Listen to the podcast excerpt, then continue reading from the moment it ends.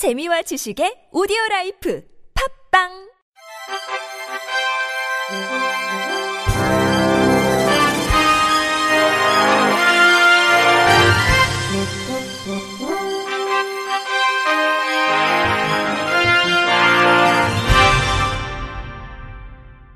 청취자 여러분 안녕하십니까? 3월 20일 화요일 KBS 뉴스입니다.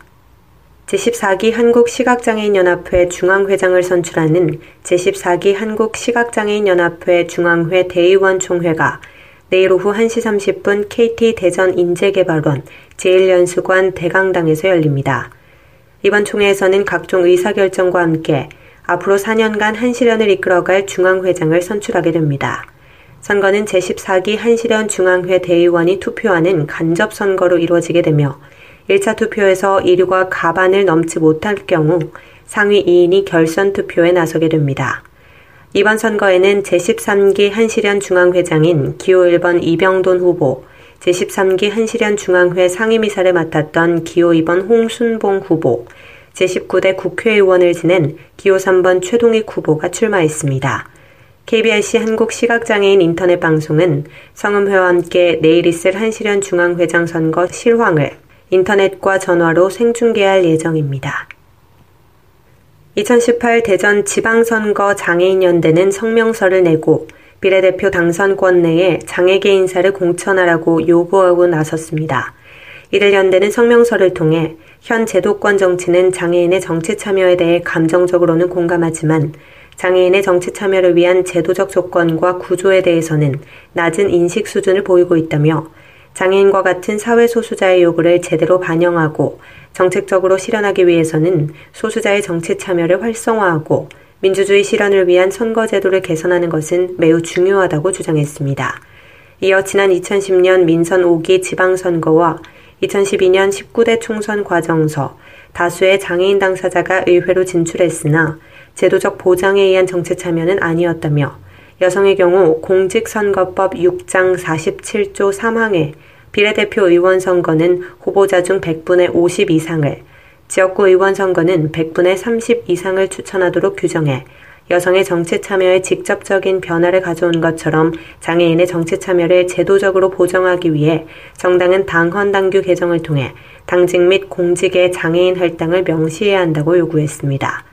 2018 대전 지방선거 장애인연대는 장애인의 정치적 소외는 사회에서 장애인의 소외를 가속화시키는 원인이 되고 또 사회 소수자에 대한 불평등을 근본적으로 해결하는 것을 불가능하게 하고 있다며 비례대표의 장애계 인사를 당선권 내 공천, 정당이 지급받은 경상보조금 중 일부는 장애인 정치 발전을 위해 사용, 공직선거법 제47조에 비례대표 국회의원 선거 및 비례대표 지방의회 의원 선거에 장애인 후보 10% 이상 할당, 공직선거법 제47조에 지역구 국회의원 선거 및 지역구 지방의회 의원 선거에 장애인 후보 10% 이상 할당 등을 요청했습니다.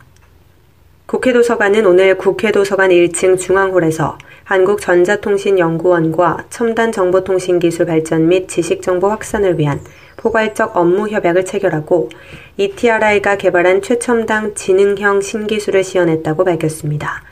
이번 협약식에는 정세균 국회의장과 김성식 4차 산업혁명 특별위원회 위원장 등이 참석해 이의 중요성을 강조하고 국회의 관심과 지지를 표명했습니다.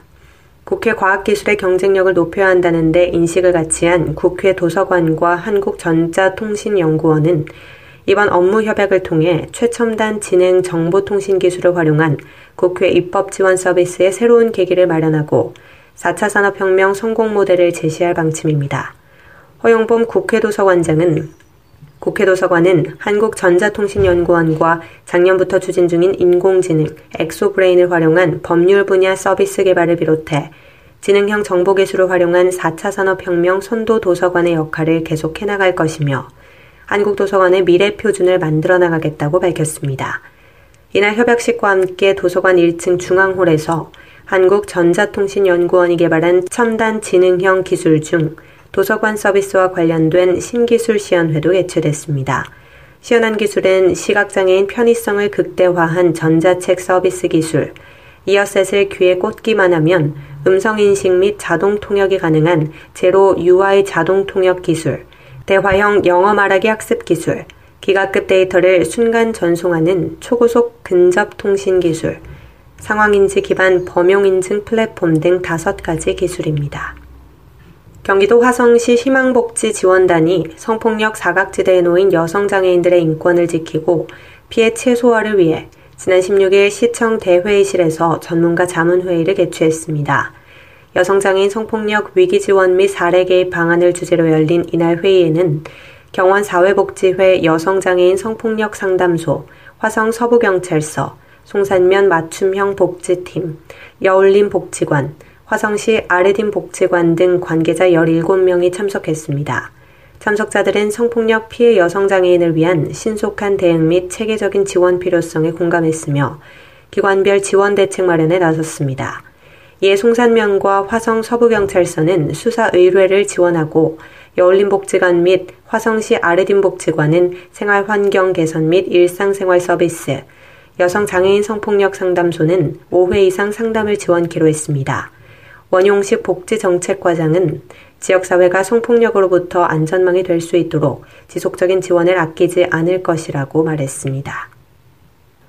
인천광역시와 인천교통공사는 장애인도 어디든 안전하고 편리하게 이동할 수 있는 도시를 만들기 위해 2018년 이동지원센터 운영 계획을 마련해 본격 추진한다고 19일 밝혔습니다.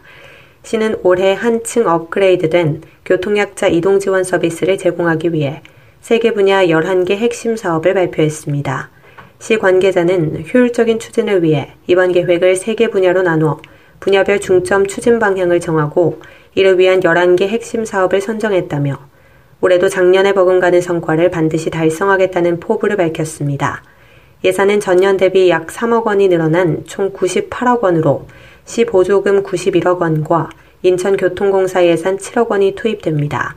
시 관계자는 장애인 콜택시는 매년 40만 명이 넘는 교통약자의 발 역할을 하고 있다며 올해는 기반 시스템과 서비스를 강화해 이용 건수를 50만 건 이상으로 높이는 등 교통약자도 어디든 안전하고 편리하게 이동할 수 있는 환경을 만들기 위해 최선을 다하겠다고 말했습니다.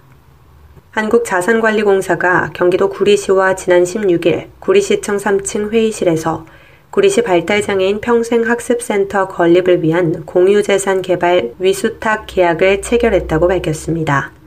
이번 계약은 캠코의 공유재산 위탁 개발을 활용해 추진되며 발달장애인 지원 정책 수행을 위한 공공시설을 공급함으로써 구리시 내 발달장애인의 자립을 위한 지식 기술 습득과 재활활동 지원 강화 등 행정 수요에 적극적으로 부응하기 위해 마련됐습니다.